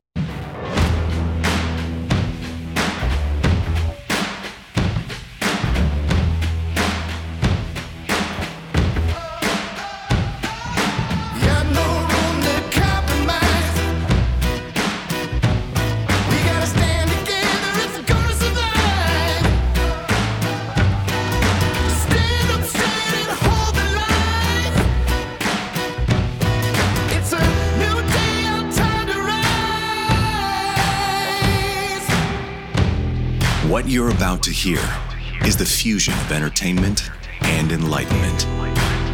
This is the Glenn Beck Program. Tulsi Gabbard joins us in just a few minutes. We're going to talk about what's happening in Maui. By the way, thank you so much for what you're doing in Maui. Uh, we've raised three quarters of a million dollars just in the last couple of days for relief in Maui, and boy, do they need it. She's going to try to give us the real scoop on what's going on because I don't think we're getting the truth. Now, somebody somebody else joining us in just a minute who says we're also not getting the truth on the moon landing. I wanted to talk to him. He's the author of, uh, I think it's called Moon Man, uh, and he says we never landed on the moon. Wanted to have him on today because my podcast is the exact opposite opinion from a guy who says I walked on the moon. His name is Charlie Duke. Very credible guy, Moon Man. Like to hear it from Bart himself. He joins me in 60 seconds. Good Ranchers, really knocking it out of the park right now. If you know anything about me, you know I love delicious, high quality meat. Meat, fish, chicken, beef, pork, all of it. It may be harder and harder to get if the World Economic Forum has its way and has its say. We are doing horrible things to our ranchers right now, including telling people that our our grass-fed beef is actually from America when it isn't from America. 85% of it isn't from America. Why are we doing that? Right now, you can go to Good Ranchers and you can get American beef, helping out our good ranchers and our good farmers, our good fishermen here in America, and making sure they're taken care of because they take care of us. Also, it's delicious meat, and you can lock in your inflation proof price of meat for two years.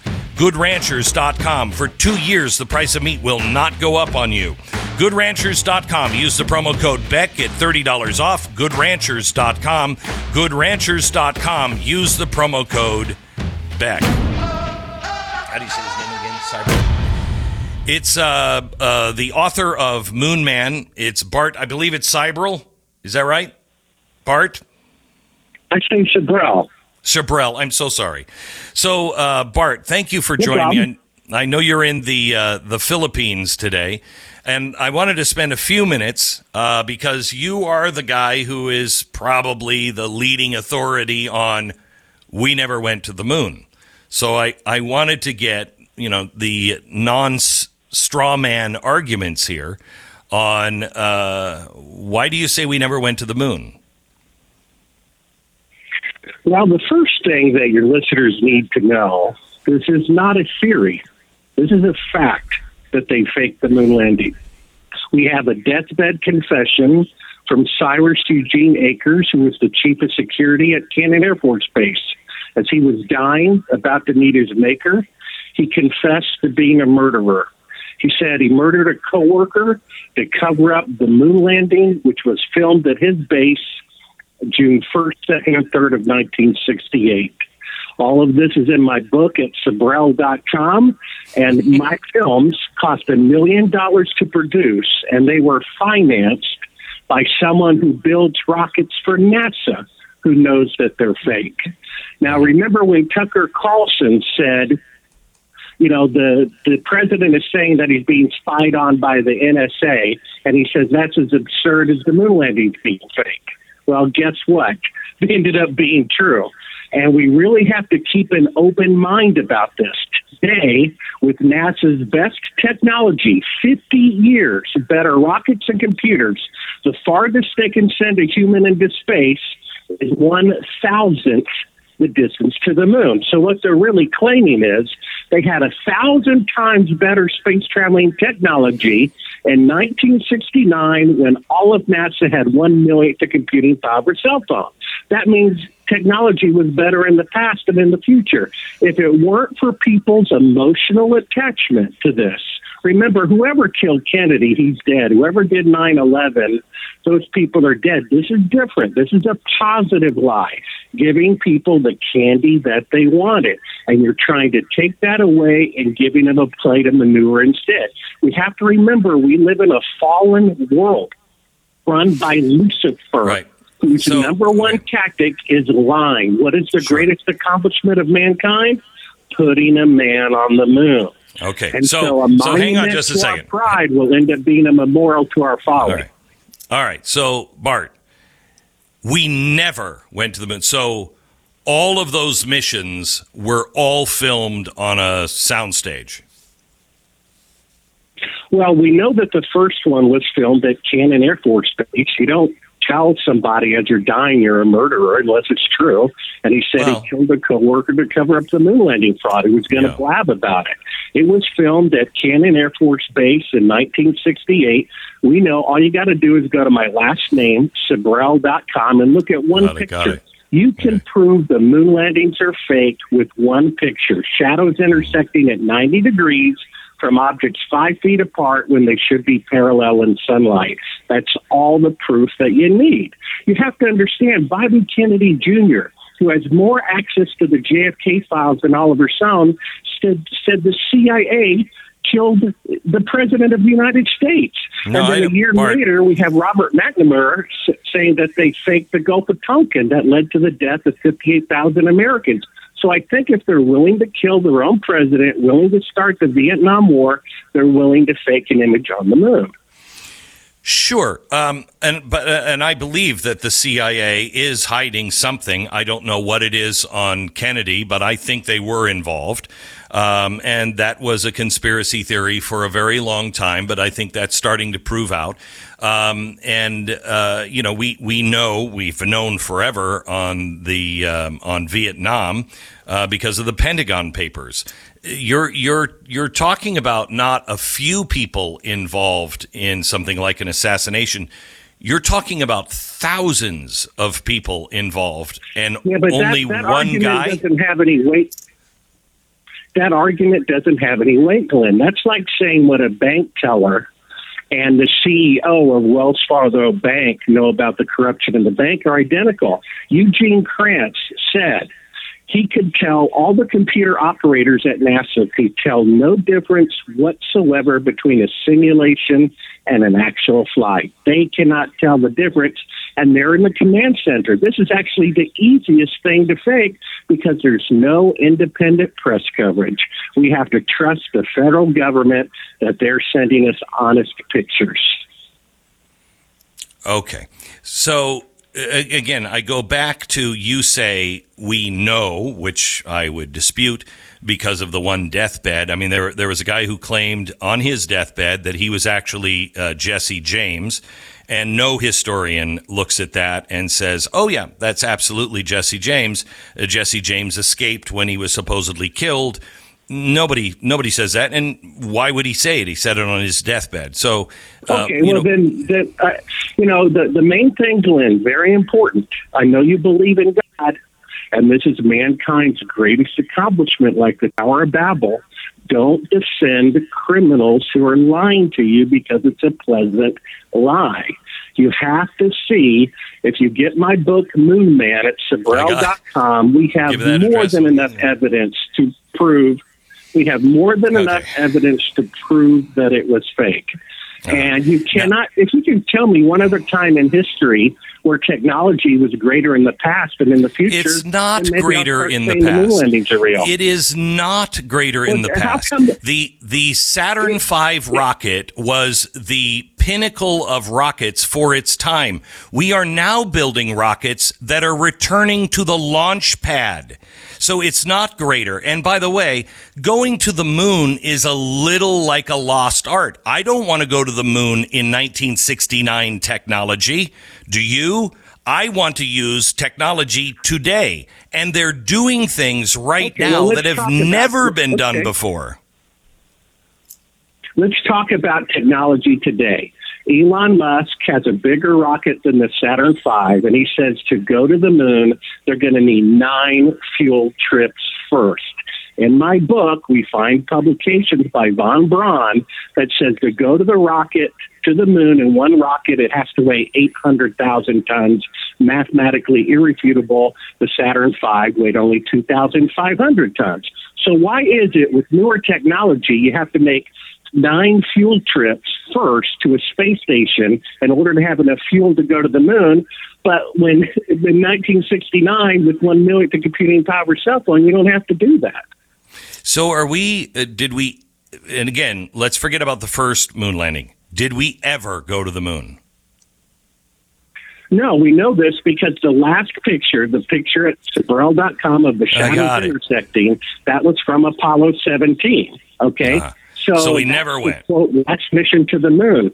Once Okay. they got away with faking it, it's actually easier to get away with faking it in the future.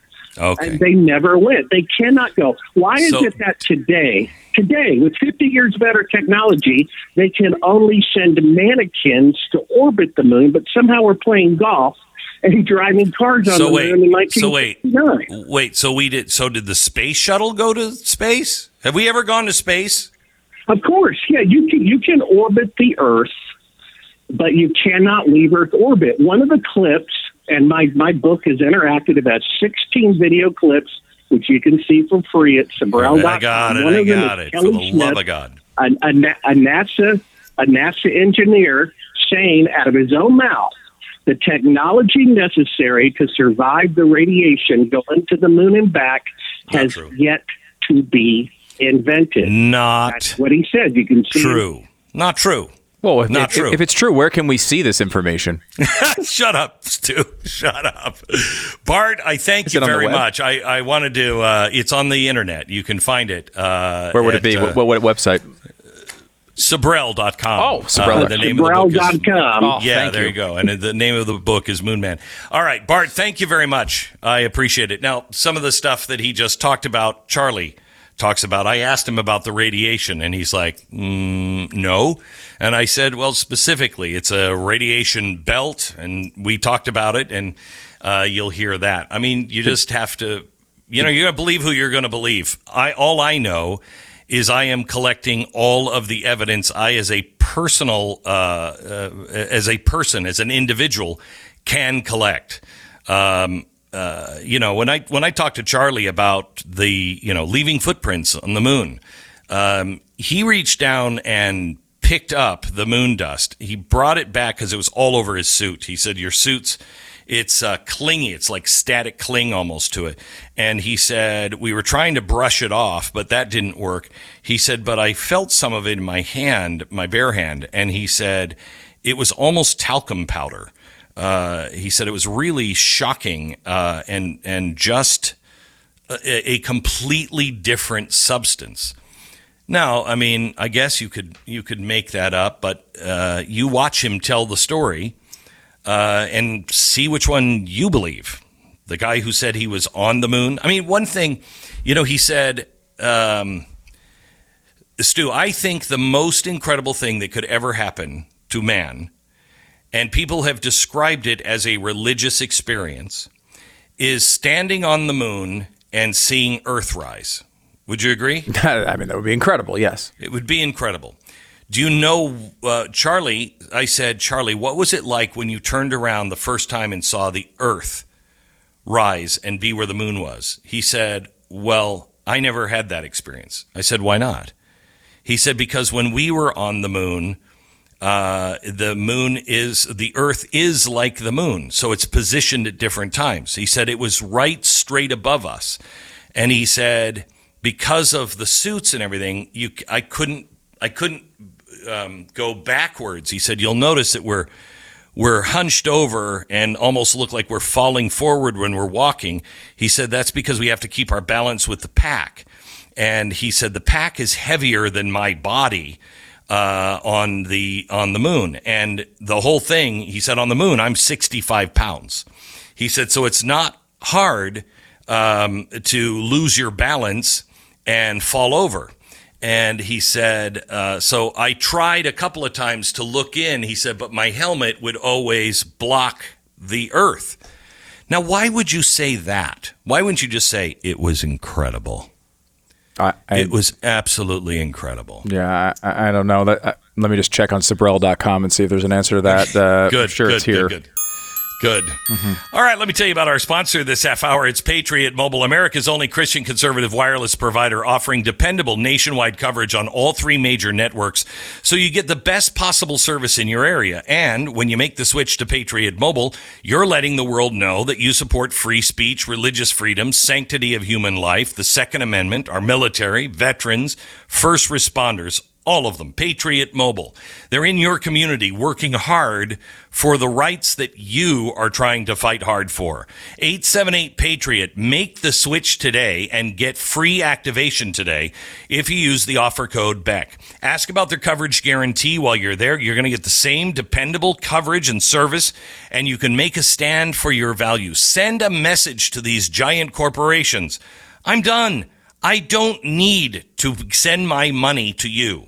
There's a service that will give me the same great coverage. I will save money, and they're fighting with me, not against me. PatriotMobile.com slash Beck or call 878 Patriot. 878 Patriot. 10 seconds, station ID.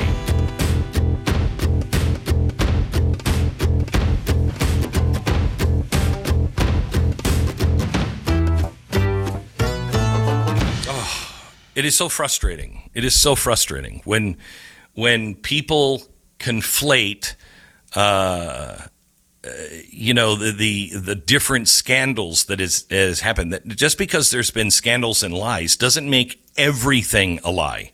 It should make us skeptical. We should look into everything, but what an enormous lie. What an enormous lie. That doesn't even compare to the Kennedy assassination. The entire world stopped and watched men on the moon. The entire world. It, really? It, it took your little book to expose this? Nobody else had any iron in the fire? He also says in his book that he. Uh, he caught a astronaut talking to a CIA agent about uh, his assassination and how he needed to be killed. Well, that's interesting. We could fake the moon landing, but you couldn't kill an author of a book that nobody's ever heard of. That's that's that's weird. Well, they may not have heard of the book, but they've certainly heard of Sibrel.com, I'll tell you that much. Um, but uh, that's a What are you separate. I don't know. I was about laugh. to charge him. I was about to charge him. That's the thing that pissed me off more than ever was Oh. you're not really having a conversation with me. You're just talking your book. I, Right. uh, yeah, that's definitely well, and his, his incredible website, Sibrel.com. But in addition to that, I- I think that there's a. Uh, uh, it's funny that when his number one piece of evidence was was someone who confessed to something on his deathbed. But I mean, like that's not uh, that's doesn't mean anything, right? I mean, it, could be something, but it also could not. I mean, people die of Alzheimer's all the time, saying all sorts of things that aren't true. I mean, you know, there's no reason to believe one person's uh, confession uh, over all of the mountains of evidence that exist uh, otherwise. Uh, you know, I, again, I we've talked about this for a while. This sort of stuff is becoming more and more um, believable to people because of all the deception that they that they see in the media and uh, and in the in the from the government. And that's that's the real problem here, right? Like it's. I don't think that we're going to get to a place where most people believe the moon landing was faked, but the but like it is Oh, a think we could. symptom of a real problem that we have in our society. I mean, you, you go back right now, you know, people talk all the time about the 2020 election, and the, the media is always on, on on the air saying, "I can't believe that people believe this 2020 election was stolen." And you ask, look in these same polls. And half of Democrats believe the 2016 election was stolen by Russian operatives breaking into voting machines. I mean, I, you know, nobody trusts anything anybody says anymore, and it makes it very difficult to run a civilization when you have that perspective. Yeah, because there are no institutions of trust. Tell me who you trust. Maybe, maybe you trust your church. Maybe. But who else do you trust? You trust you trust the news? You trust, you know, the podcaster to know? You trust me to know? No. I mean, I'm doing the best I can. Stu's, you know, trying every way he can to destroy it, but I'm in there fighting for you. But I don't, there's a lot of times that we're like, we're doing the best we can. We think this is the truth, like this Maui situation. I don't know what to believe on the Maui situation. I what I think happened here is that there it, there was a very progressive uh, arm of the government in in Maui in Hawaii. They didn't pay attention. They wanted to be green much more than they wanted to stop fires. They thought that was more important. The the water situation it looks like the guy who didn't release the water. He's on record basically saying water's more important than humans. It's sacred. Um, you you have then honest mistakes, and then you have for the first time in my lifetime that I've seen, the National Guard cordon off the area so people can't return to their homes. Um, we don't know how many are dead yet. There are rumors of children that died in apartment buildings. I don't know if that's true or not. Why? Because everyone you've trusted the police, the government, the media, our, our president, Congress, everybody has lied for so long, you don't know what the truth is anymore. We're going to try to get a little closer to it. Tulsi Gabbard joins us with the facts that she knows from the ground. Tulsi Gabbard joins us next. The Glenn Beck Program. All right. Uh, let me tell you about our uh, sponsor this half hour. We are so thrilled to have as sponsor Ruff Greens. Um, it's time to take your pet experience to the next level. You love that dog. You want him or her to be healthy and happy. That's why you need Ruff Greens. I just wanted my dog to eat. Uno, really, honestly, I thought he was healthy, and I just wanted him to eat. And um, naturopathic Dr. Dennis Black came into my office and he was talking talk to me about ruff greens. And he said, just try it with your dog. And I said, my dog won't eat anything. He said, oh, he'll eat this. I said, no, he won't. So I brought it to my uh, vet and I said, hey, what's in this stuff? Do you believe this would be good? And he, she said, if he'll eat this, this is great. So put it on the on the food. He sniffed it and then he wolfed it for the first time. I couldn't get that dog to gain any weight. Now I can't get him to lose weight. He's got, he's got my appetite now. It's Uno and Ruff Greens. Get your Ruff Greens now. The first pack is free. You just pay for shipping. First trial bag at 833 Glen 33. 833 Glen 33. Ruffgreens.com slash Beck. BlazeTV.com slash Glenn. The promo code will not be censored for 30 bucks off, or you can just go to Sibrel.com for free.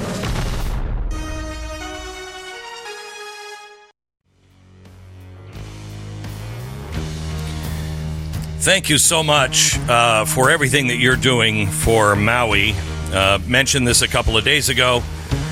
We're approaching a million dollars in aid just from this audience. The average donation is about a hundred bucks, and I, I just, I, I love you. I just love you. Um, thank you for caring about uh, people's plight, no matter where they are. Um, this is a, this is just a growing into a disturbing story, and I'm not sure exactly what's going on, um, except uh, at least incompetence seems to be coming uh, forward. I hope it doesn't get worse than that. Uh, Tulsi Gabbard is um, here. This used to be one of her districts that she would, you know, frequently visit when she was a congresswoman. Uh, Tulsi Gabbard uh, is on.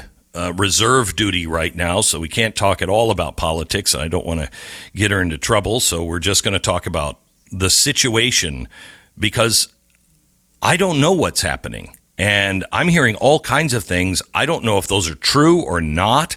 I'm just seeing things that I've never seen as a broadcaster uh, before, so I don't know how to answer them. Tulsi, welcome. Hey, and to all of your listeners for uh, for for all of their support. It, it really means so much to our community there on Maui that is continuing now nine days after this crisis began. Uh, really struggling and suffering and and uh, is having a hard time looking to see what that road towards rebuilding looks like. But your support uh, means the world. Thank you, Tulsi. Uh, so we we we're hearing things like homeowners are not allowed to go back. Um, we are nine days after this, and we still have a thousand people missing. Uh, I don't know of a natural disaster in America that has been uh, in such a tight area where this many days after we are still missing a thousand people. Um, we've heard stories that these numbers are being quashed intentionally, uh, that the National Guard has closed this whole area off. I've never seen that before. What's happening? Uh, these, these are all a lot of questions that that folks uh, folks on the ground have and and uh, are are very appropriate. It's unfortunate there has been so little communication coming through official channels. uh, at a time where you know the mayor uh, needs to be out there on social media or on TV every single day giving extensive and open update briefs uh, to ver- be be as completely transparent as possible uh, so that people know what's going on. There's been a vacuum of communication, and as you know, uh, in in that vacuum, uh, a lot of questions and a lot of fears um, and, and concerns arise. So. Uh, let, let's just kind of start with, with the first, uh, you know, some of the first questions that you asked there. Uh, this is an us- unprecedented crisis in, the, in, you know, the last hundred years in our country. Uh, right now, we have first responders out there in uh, on the island of Maui who are from across the country who are helping to support the foremost mission, which is remains recovery.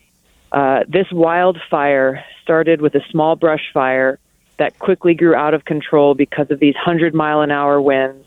It's suspected that downed electric lines uh, contributed to its spread. But really, the, the word that I have heard best describe this wildfire is it was like a blowtorch. It was an out of control wildfire that's, that swept horizontally and very quickly, in less than an hour, across the historic town of Lahaina, taking down and turning into ash everything uh, in its path. Uh, people have, have explained how these flames sometimes hopped and skipped, uh, which is why you saw boats that were, you know, a little bit far off of land uh, get completely, uh, completely destroyed. The questions about how is it possible that there are still over a thousand people missing? How is it possible that at last count they have only identified the remains? Actually, they haven't identified the who, but they have recovered the remains of 111 people.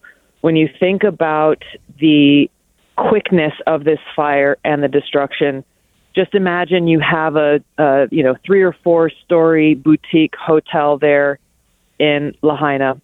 Uh, this fire comes in and levels that hotel down to the ground. We don't know how many people were in their hotel rooms.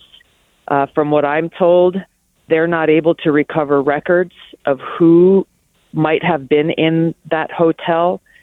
And uh, and and then you take that example and and just spread that across the entire town and homes and shops. Front Street in Lahaina had shops lining both sides of the streets. You had restaurants. You have tourists. You have residents. You have service workers. Uh, you know, you have a lot of people in a very small area uh, who who very sadly perished uh, in a very short period of time. Now there's there's a Google spreadsheet that's going around where family members have listed the names of their loved ones uh, as missing. Uh, but this recovery is going. This remains recovery mission is so slow because it requires cadaver dogs to go and find these remains. Uh, unfortunately, the destruction is so great that the human eye is not enough in many of these cases to identify these remains, and so this this process is going to go on, and, and I, I expect the uh, the mayor or the governor will be making an announcement with a time estimate soon. But they've got uh, there, there are not very many cadaver dogs in the United States of America, trained cadaver dogs. Uh, I've been told that there are 20 on the ground there. They can work for 20 minutes, then they need 20 minutes rest. So they're they're rotating these cadaver dogs uh, so that they can go through uh, and and do their work, but they are not moving from one area to the next until all the remains in that specific area uh, have been uh, identified by these dogs, and, So- and then allowing the humans to come in and do that work. It's a very Is- slow, slow process. And that's not sorry, would- just to finish that. That's not even beginning Yeah. the process of the identification of DNA and figuring out, uh, you know, matching these are. remains to Yeah. uh, people. Correct. So this would put to rest another question that I have had. I've never seen anything where people can't return in to go through their own rubble. They, they the insurance adjusters are not allowed to go in, and they've blocked everything, so nobody can go back in. That would answer the question on why that's happening. Is there- there's two they don't want anything touched? Too many people. Go ahead. Correct. There's two there's two main reasons for that. Is they need to preserve the area for the remains recovery mission to go on undisturbed. Number one. Number two, as you can imagine, you know, along with all of the different buildings and houses, uh, there were you know two gas stations completely uh, leveled to the ground. Those gas stations had underground fuel uh, fuel tanks. The level of toxicity in this area is uh, is is very very serious, uh, and so that is another factor that that uh, local officials are rightly taking into account of coming up with a plan on both for the the near term. You know, okay, well we've got to make sure that anybody going in there at at the point where they are able to open it up to families to be able to go back to their homes, which which needs to happen as soon as possible if nothing else but for closure. Um, they've got to make sure they've got the protective uh, respirators and and gear to make sure that they are not uh, they're they're not causing a medical crisis in the process. Uh, the the So- the removal of the toxic. Um, you know, this is not just going to be about clearing debris in this case. I've been told in order to remove the toxic elements that have been caused by this fire, they're going to have to dig down, you know, five to ten feet to be able to remove all of that and then figure out where does it go, how do they transport it, and, and everything else that follows there. All right, so I've only got a couple of minutes. I have a couple more questions left. Um, one of them uh, is about the guy who has just resigned, and I actually feel bad for him because I think he probably thought he was doing the right thing by not turning on the air siren. Because what I read, he said, if I would have turned it on, uh, people would have gone to the top of the mountain because that's what they're trained to do, and they would have gone right into the fire. Do you believe that? Or, or I mean, I, I don't want to throw this guy underneath the, the bus. Well, you know what? I, I I call bullshit on that, and uh, hearing that response really pissed me off. It really pissed me off because of, of a couple of reasons. He's the Department of Emergency Management director. Why did it take him, what is it, eight days for him to show up in front of the media and answer questions? He should have been the first guy out there when this thing happened, answering questions, fielding concerns. It took him eight days to show up at that podium and show his face to the public, number one. Number two, we have a highly sophisticated alarm system across the state of Hawaii because of our proximity to hurricanes and tsunamis and all, all sorts of different natural disasters. We Right. know that if it's a tsunami, we get days warning. If there's an earthquake in Japan, they say, "Hey, tsunami alert. A tsunami may be headed your way." That that didn't happen, and we're smart enough to know that. These alarm systems are used in the case of any form of natural disaster. A tsunami mm. alert could have been ruled out immediately because they don't just show up out of nowhere. We will get that notice. That alarm mm. sounding could have could have possibly prevented loss of life. So I, I don't buy that. I don't Okay. buy that uh, So- reasoning at all. Tell me about the water guy who seems to have some love affair with water being more sacred than people in some of his former statements that that didn't act to turn on the water and it looks now like it was because of water equity. Is that true? This is a much this is a much longer question, unfortunately, than you have time for. It there, Maui has a long history of different uh, entities fighting over who owns the water on Maui, and unfortunately, for decades now, people the people have been suffering as a result. Uh, so I'm still learning the details of you know. They say they made the request to use the water for the fire trucks. The state didn't approve it quickly enough uh, you know, I- there, there, I could tell you what I would do in that position. I would have just said, use the water. I'll ask for permission Yeah. later. But you know, there, there's it, it's a really complex uh, problem that ultimately can be summed up to uh, corporations buying water rights to uh, irrigate plantation fields and local people suffering uh, uh, from drought and lack of water as a result. That's the historical. This- that's the historical context that we're operating under. This is uh, this is just a mess, um, and um, and I wish I wish you and your family all the luck in the world, and our love and prayers and our hard-earned money um, are going out to um, everybody who's affected. I, I I don't know how this ends up, but um, It's really bad Well, so far. Good good things I'd will love grow to keep it. in touch with you, keep in, keep in touch with you and your listeners, and, and just ask you to stand with us for the long haul, even though there has been, and, and we will continue to learn about uh, incompetency and failures and perhaps negligence on the part of, of the government, and, and, you know, who knows, the electric company, who knows who else is really uh, culpable for Yep. things that should have been done but didn't. But ultimately, I just I just ask that your hearts and prayers stay with the people of Maui, who are um, you know who who need our support in every way as this recovery and rebuild goes on. I want you to know, at least with my audience, um, I'm pretty sure their hearts are with the people of Maui. Um, it's uh, they're they're responding as usual. They're responding in a, in a big way, and we've already sent a, a, a gigantic plane load of uh, supplies out. We're on the ground. I think we were one of the first people on the ground, and we'll be the last to leave. So, Tulsi, thank you. Thank you so much. Thank you, Glenn. God Aloha. bless. If you would like to uh, donate, please do at mercury1.org. That's mercury1.org. This is going to be a long running story, and I think it's going to. I think it's going to prove out a lot of the things that we all have been saying about government and business collusion and public private partnerships. They're not good.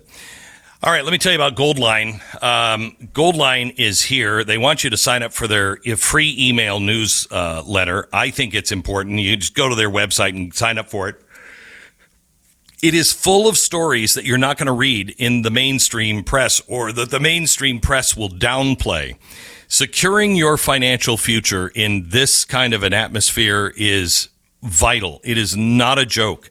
Please do your homework and find out if diversifying some of the stuff that you have saved into gold or silver is worthwhile for you. In these certain times, having that lifeline could be the difference between nothing and something. Right now, for every 50 of the two ounce silver Maple Flex bars that you purchase now, they're giving uh, 100 of the one gram silver Mind Your Business bars for free. This doesn't apply to IRA orders. Time and time again, Goldline has been the beacon for those who are trying to shore up their uh, stability, financial stability. Goldline, call them now. They're waiting for your call at 866 Goldline, 866 Goldline. Just ask them for information, no obligation, or go to goldline.com. This is the Glenn Beck Program.